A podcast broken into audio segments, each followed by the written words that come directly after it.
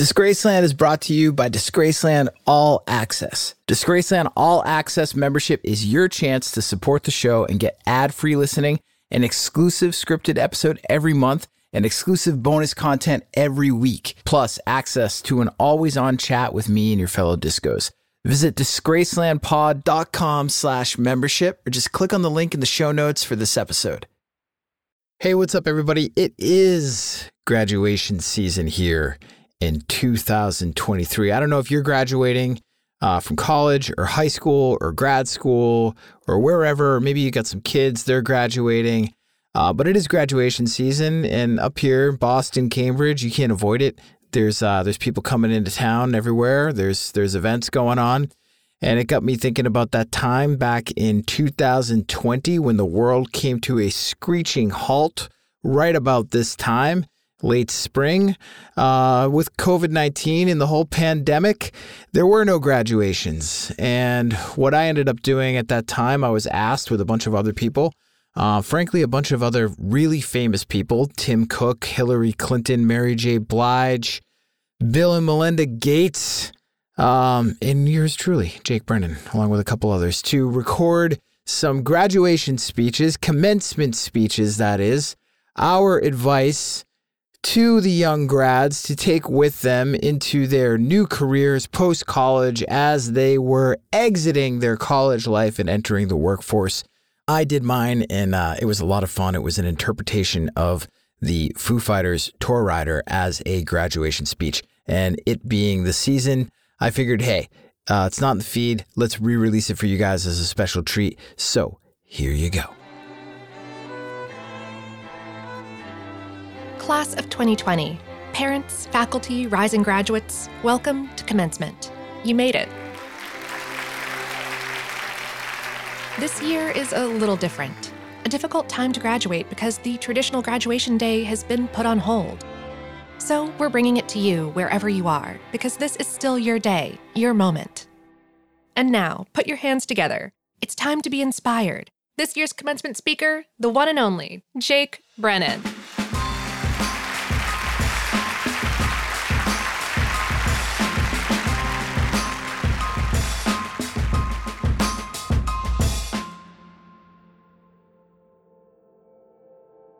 Hello, 2020 graduates. Wow, does this suck, right? You spent four years studying, partying, enduring the childish behavior and gross living habits of your roommate, and you don't even get a graduation party or a commencement. What you get instead are podcasts from quote unquote famous people like myself.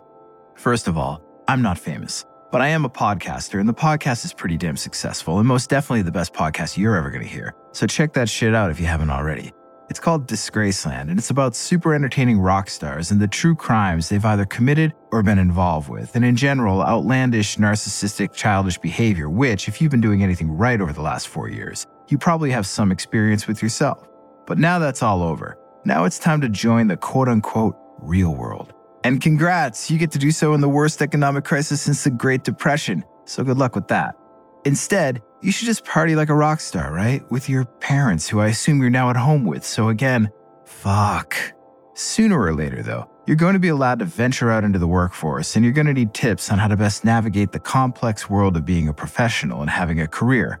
And who better to give you those tips than me, a college dropout who makes a living writing and speaking about mostly other college dropouts. So I thought, Rather than try to come off as some serious minded intellectual who has all the answers, I'd do what served me best in my career and go with my gut and break off some wisdom for you from my area of expertise, the music industry. Specifically, wisdom from another dropout, a high school dropout no less, Foo Fighters frontman and Nirvana drummer Dave Grohl. But I'm not going to go through Dave's highly quotable past and mine inspiration quotes like some middle aged yoga instructor with a brand new Instagram account. I'm going to interpret for you the Foo Fighters tour rider in an effort to give practical examples on how to succeed in your career like a rock star. If you follow every one of these instructions laid out by the Foo Fighters and interpreted by me, then you too will be a success in life, just like Dave Grohl, just like me, Jake Brennan. Don't fuck this up. Your life depends on it. Oh, I almost forgot. What's a tour rider, you ask? A tour rider is a list of items, demands really, that rock stars send to the promoters who hire them to perform at their venues. The rider's list of demands must be met by the promoters. Everything on the list must be provided to the rock stars in order for them to perform. Think of it as a hostage note. If these following things aren't given to us, we're not going to grace you with our presence in our rock star performance. As a matter of business for the band, it's a practical document that helps them turn out better performances. As music loving fans of rock stars, when we can get our eyes on a band's tour rider, it gives us unique insight into who our favorite rock stars are as people. Okay, here goes. The first note on the Foo Fighters tour rider says the following in all caps at the very top of the document. Please have all signs visibly posted from crew entrance to catering prior to our arrival. Fat roadies have to eat immediately so they can begin their arduous 70 to 90 minute workday. Interpretation. Okay, this says a couple of things. First of all, it says, don't take yourselves too seriously. Rock and roll is serious business, as I'm sure whatever the hell it is you're going to pursue as a career is. But that doesn't mean you have to take yourself and your job completely seriously at all times. Second, in this simple instruction, Dave Grohl, at the top of the rider, before demanding anything for himself or his bandmates, is insisting that his crew, the laborers, the little people, are taken care of. What can we glean from this? It's simple. When you ascend to a management position in your career, take care of the laborers, and they in turn will take care of you. Okay, the next item worth noting on Dave and the Foo's tour rider is the following. Under the heading Crew and Band Meals, it says, the following breakfast menu to be set up no later than 30 minutes prior to load in for 25 people one USA Today, and one local newspaper. Selection of hot breakfast, selection of cereals, unopened, do not recycle from last night's Dio show. Selection of breads in a toaster, large fresh fruit bowl, etc., etc., coffee, juice, water, blah, blah, blah. Okay, like our first instruction from Mr. Grohl, this bit says numerous things. First of all, it says make sure to eat a good goddamn breakfast. You're no longer in college sleeping off a hangover and waking up at noon to hit the quad for hacky sack or whatever. Can you tell went to college in the 90s? But I digress. It also says, by pointing out the need for both a USA Today and a local newspaper, that you need to stay informed, and not just nationally, locally. If, in whatever job you are lucky to land, if it requires you to travel, it is important to know not only where you are, but what is going on wherever you are. You've heard the expression, know your place? Fuck that. Know the place that you're in. Okay, moving on. Further down the rider in the lunch section, in addition to asking for an assortment of healthy food options, it says the following Every lunch should include a soup of the day. Please try to make it a vegetarian selection. Meaty soups make roadies fart. Okay, the obvious lesson here is to eat healthy. Got it.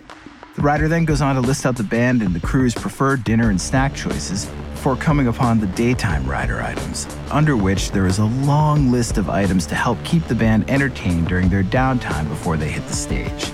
It calls for DVDs, one action, the other the promoter's choice, and specifically states no Jamie Kennedy and no Martin Lawrence or sports titles.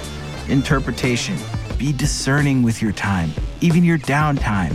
So much of your job is going to be influenced by what you do and what you consume while you're not working.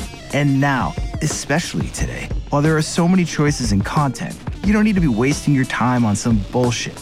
Though I'm ride or die for Martin in my soda pop, Dave Grohl doesn't know what the fuck it is he's talking about when it comes to Martin Lawrence.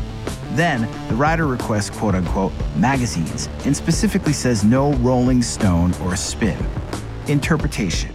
Okay, this is possibly the most important lesson you can take from the Foo Fighters rider, and it is this fuck the critics. Sublesson, rock journalism is stupid. You're gonna have haters in life who try to keep you down. Even Dave Grohl does. And he knows better than to read that shit while he's chilling backstage with his fancy soups and fat roadies getting ready to go rock the house. Further down the rider, we come upon the Foo Fighters' request for three tubs of ice, approximately 75 pounds of ice, to keep the band's beers cold while they're on stage. Solid request and seemingly not out of the ordinary, except when you glance below, where they've included a recipe for ice that says the following Get some water, clean water is preferred. Put it in trays or other fun molding implements. Store it at freezing for four hours. Repeat as needed. Interpretation Don't assume anything in your career. People are as stupid as they are smart. You're going to encounter both, and you're going to have to know how to deal with both effectively in order to succeed in your job. Yes, even something as simple as the making of ice may need to be explained at some point. Finally, one of the most important demands from Dave Grohl's Foo Fighters is actually from a different writer from earlier in their career, but it is no less significant. It comes from the section marked Dressing Room, and it says the following Artists shall not be required to share dressing room with any other performer except Supergrass, Oasis, or maybe Led Zeppelin. Again, so much to glean from this one simple sentence. Number one, don't be afraid in your career to ask for what you want. If you don't want to have to travel to wherever the hell every second Thursday of the month because it's an inefficient solution and you have a better way of doing it, then don't be afraid to tell your boss you have a better way. He or she will respect you for it, or fire you, in which case you could blame Dave Grohl, not me. And number two, be very particular in who you associate with in your career.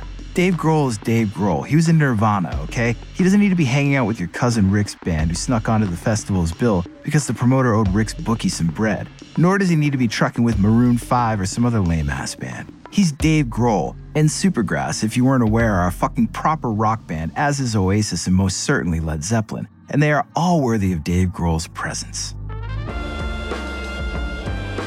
Who is worthy of your presence? Who are you going to bless with your incredible skills and intellect and hustle? That's how you have to look at going after the career you want. You are a rock star. Whoever it is that is going to be interviewing you is going to be lucky to have you show up every day and rock their house. Know this you are no less awesome or worthy than Dave Grohl or any of the Foo Fighters. Dave Grohl, I guarantee you would be the first one to tell you that.